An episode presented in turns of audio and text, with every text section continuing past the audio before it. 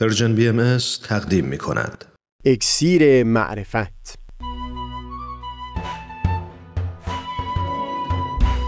مروری بر مضامین کتاب ایقان این گفتار در ستایش سوختن اراده بشری در برابر احکام الهی.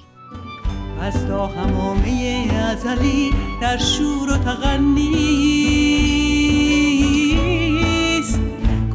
قلب را از سروش او بی بحر مکن.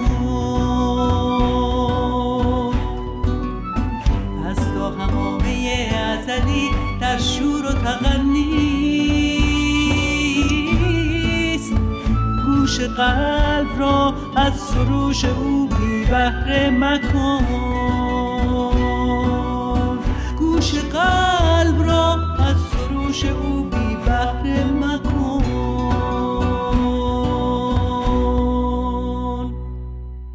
دوستان سهیل کمالی هستم.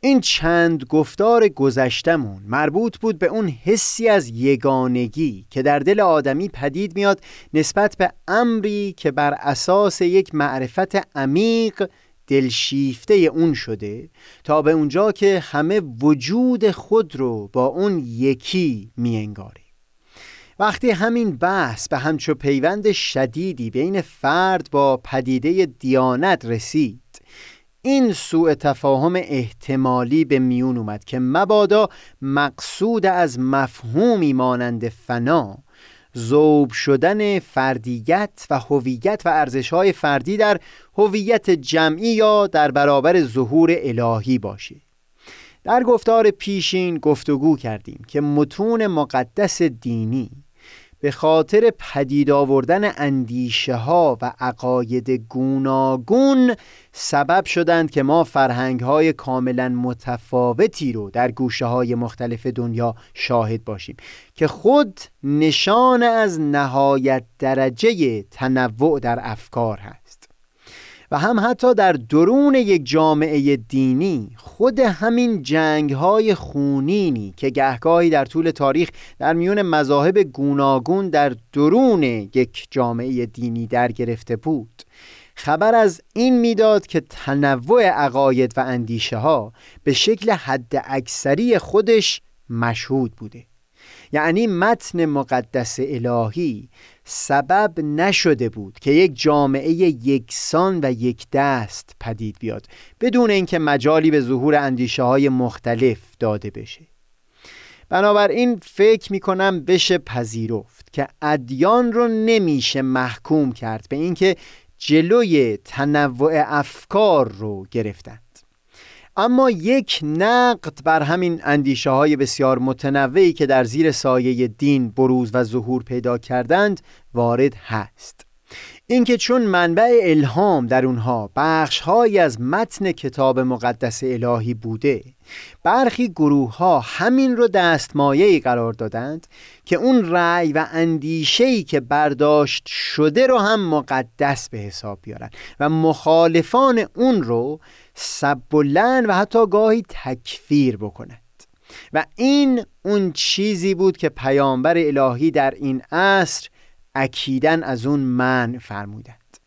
برای فهم عمق مطلب بگذارید اشاره بکنم که دومین مبین آثار حضرت بهاءالله حضرت شوقی ربانی به وضوح به این مضمون بیان فرمودند که از بزرگترین نکته های معرفتی که در این ظهور واضحا تصریح شده این هست که حقیقت دینی مطلق نیست بلکه نسبی هست. لذا اولا در طول تاریخ این حقیقت به تدریج به صورت تکاملی با بشر در میون گذاشته شده و لذا هیچ دینی نمی‌تونه به عنوان آخرین ظهور حقیقت انگاشته بشه. همون گونه که برای علم هیچ گونه پایانی متصور نیست. از سوی هرچند حقیقت به طور مطلق وجود داره منتها دسترس افراد بشر به اون نسبی هست. این که همچون نکته معرفتی در خود متون مقدسه یک دیانت وارد شده باشه حائز نهایت درجه اهمیت هست. چرا که همونطور که بیان کردیم باب تکفیر و سب و لعن به خاطر تنوع آرا و اندیشه ها رو مسدود می‌کنه. همین هست که در متون آین بهایی از یک سو طبقه مشابه طبقه روحانیت و علما رو به کلی محو فرمودند و همین هم بود که بالا رفتن بر منبر و یا نماز جماعت و مثل اون رو در این ظهور به کلی برداشتند تا وسیله‌ای برای امتیاز یک گروه خاص پدید نیاد. از اون سو تأکید کردند که بیان آرا و برداشت های شخصی از بیانات الهی کاملا آزاد هست. به شرط اینکه هیچ کس برای رأی و نظر خودش مرجعیتی قائل نشه. و واضحا به عین بیان فرمودند که بارقه حقیقت شعاع ساته از تصادم افکار است. یکی از دوستان فاضلم همیشه من رو متوجه می کرد به معادل انگلیسی کلمه تصادم در این بیان کلش و اینکه اون تأکید شدید که بر برخورد شدید بین اندیشه های متضاد در این بیان هست رو در ترجمه انگلیسیش بهتر میشه لمس کرد. جالب اینه که این بیانی که نقل کردم رو به عنوان فراراهی برای روش مشورت در این دوران بیان فرمودند و این یک تغییر بنیادین هست در روشی که افراد بشر رو دعوت کردند در مواجهه با اندیشه های متعارض. سخن فقط منع از سب و لعن و تکفیر نیست حرف از این هست که دسترسی به حقیقت از اساس ممکن نخواهد شد مگر از نتیجه تصادم و برخورد میان افکار متعارض.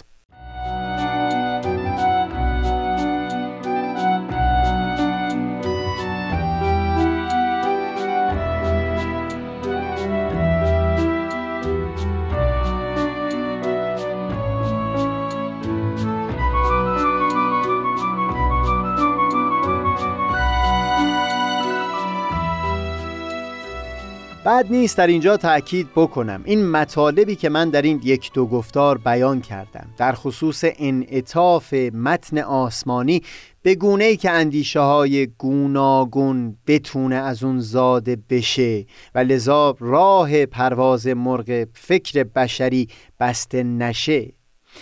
این فقط نتیجه نگاه کردن از دریچه چشم دوران مدرن نیست.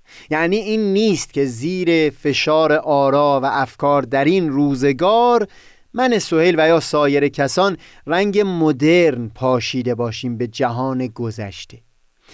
متکلم و مفسر نامدار جهان اسلام امام فخر رازی با پدر مولانا معاصر بود. زیل تفسیر آیه هفتم از سوره آل امران مطالبی بیان می‌کنه که با سراحت تمام و بی هیچ پیچیدگی چکیده و روس مطالبی که من بیان کردم در اون گنجانده شده. در این آیه از قرآن سخن از این هست که برخی بخشهای قرآن متشابهات هستند و برخی بخشها محکمات. در توضیح به همین مقدار بسنده بکنم که در آیاتی که متشابهات انگاشته میشند راه هست که اونها را حمل بر ظاهر نکرد. ولی در محکمات اصل بر این هست که مفهوم آیه حمل بر همون صورت ظاهری بشه.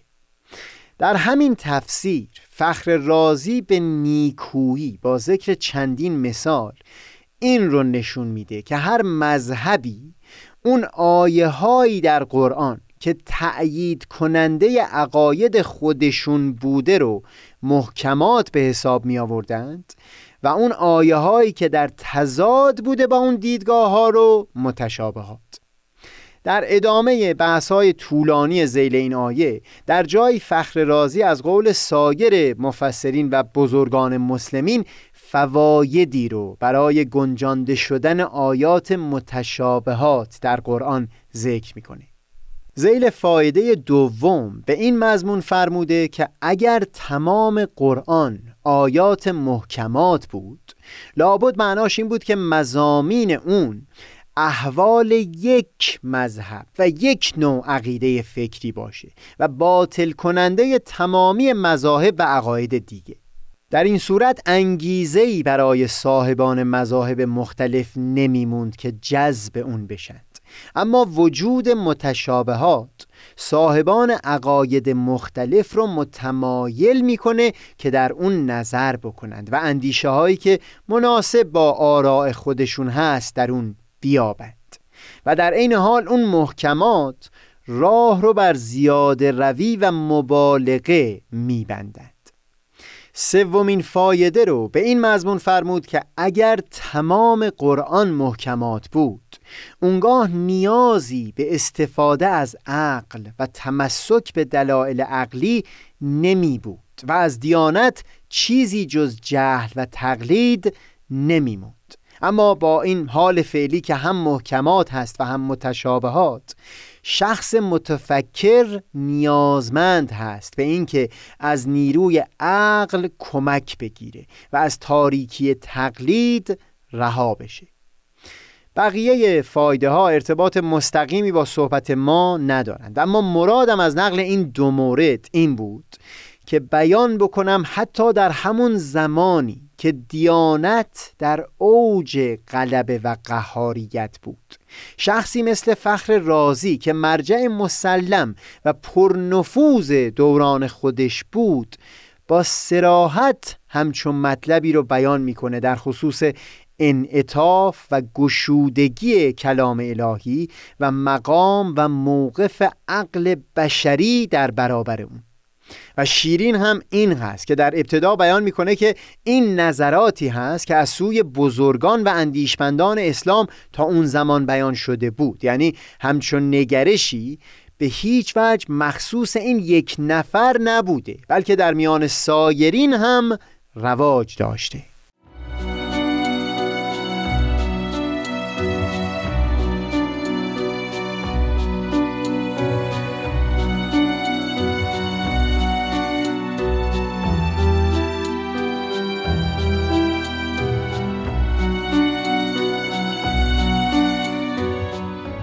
میمونه همون بخشی که در همین صحبت بالا از اون به عنوان محکمات یاد کردیم. همونطور که از زبان فخر رازی هم نقل کردم اختلاف بر سر این بوده که کدام آیات محکمات بودند و کدوم متشابهات. حضرت بهاءالله در یکی از الواح در مقایسه با آیاتی از کتابهای آسمانی که مربوط به قیامت و یا ظهور بعد خودشون بوده و بنا نبوده که حمل بر ظاهر بشند. دست کم در خصوص یک بخش از مزامین کتابهای آسمانی تأکید می کنند که از اساس بنا هست که حمل بر ظاهر بشند و اون بخش احکام و سنن و آداب و فرائض نوشته شده در این کتاب ها هست. بیان خودشون این هست.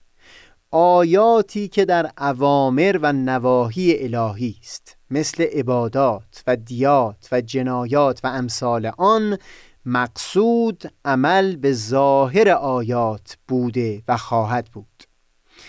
اون نقدی که ما در این دو گفتار مشغول وارسی اون بودیم. یعنی اینکه آزادی اراده بشری در مواجهه با کلام الهی بسیار محدود شده. این بیش از همه در خصوص همین مورد احکام کتب مقدسه صادق هست. چون همونطور که گفتگو کردیم سایر قسمت ها با انعطافی نازل شده بود که می‌شد در تعامل با اون دهها اندیشه گوناگون زاده بشه. اما این بخش به عنوان محکمات از اساس نازل شده برای اینکه بر معنای ظاهری حمل بشه. تصور من سهیل این هست که باید پذیرفت که هرچند هنوز جای تعامل هست به گونه که بحث خواهیم کرد اما در مقایسه با سایر بخش هایی که صحبت شد در اینجا کمترین امکان تعامل بین اراده آزاد بشری و تفکر و تعقل انسانی برقرار هست. و بیاناتی مثل اونها که کلام الهی رو ترازو و متر و معیاری بیان می کنند که در برابر اون جای هیچ لمه و بمن نمیمونه بیشتر در همین هیته هست که معنا پیدا می کند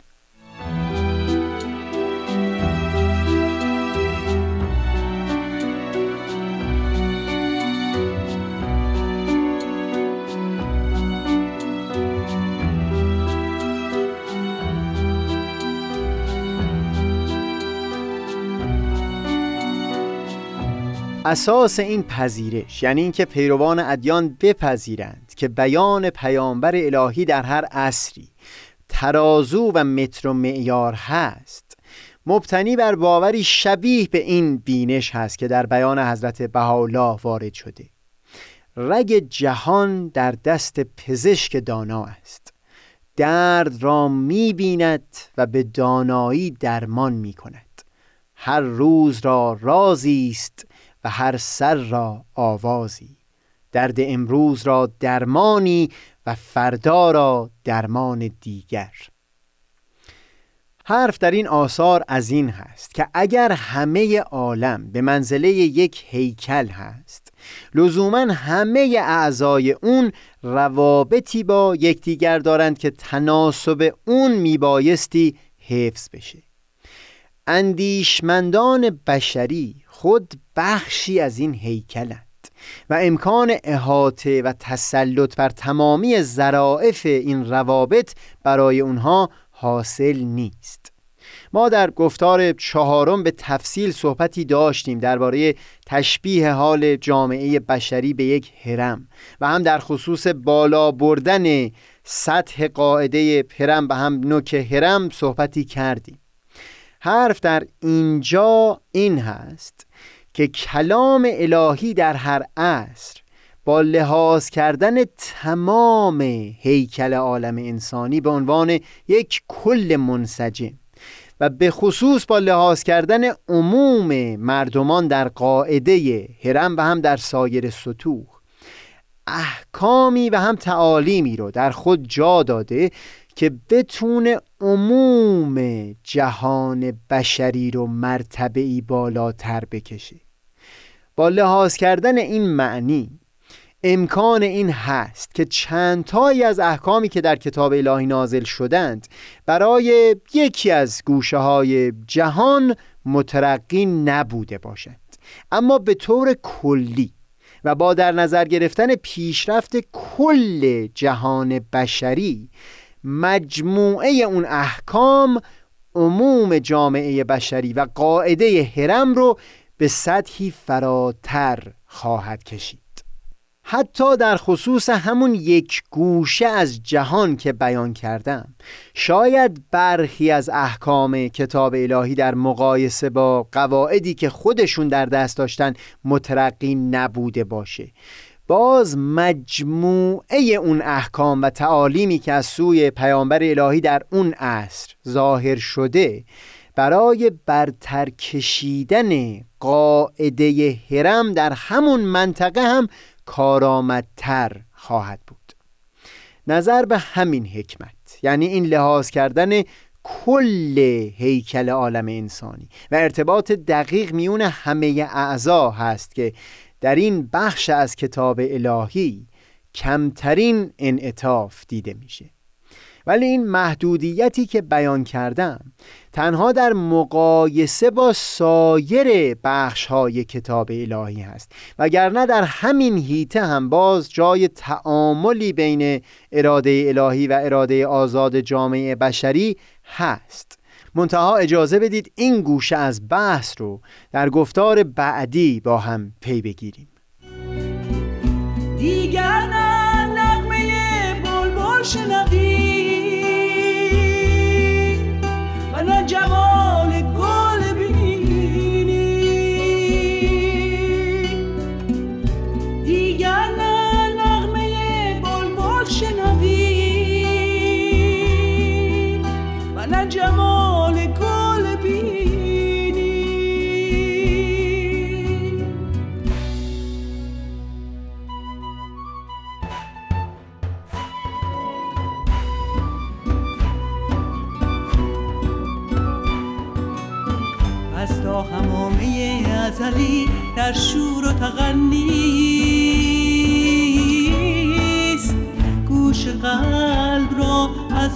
سروش او بی بهره مکن.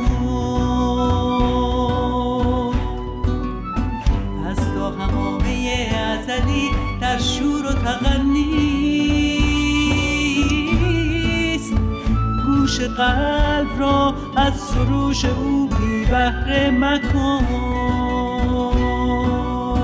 گوش قلب را از سروش او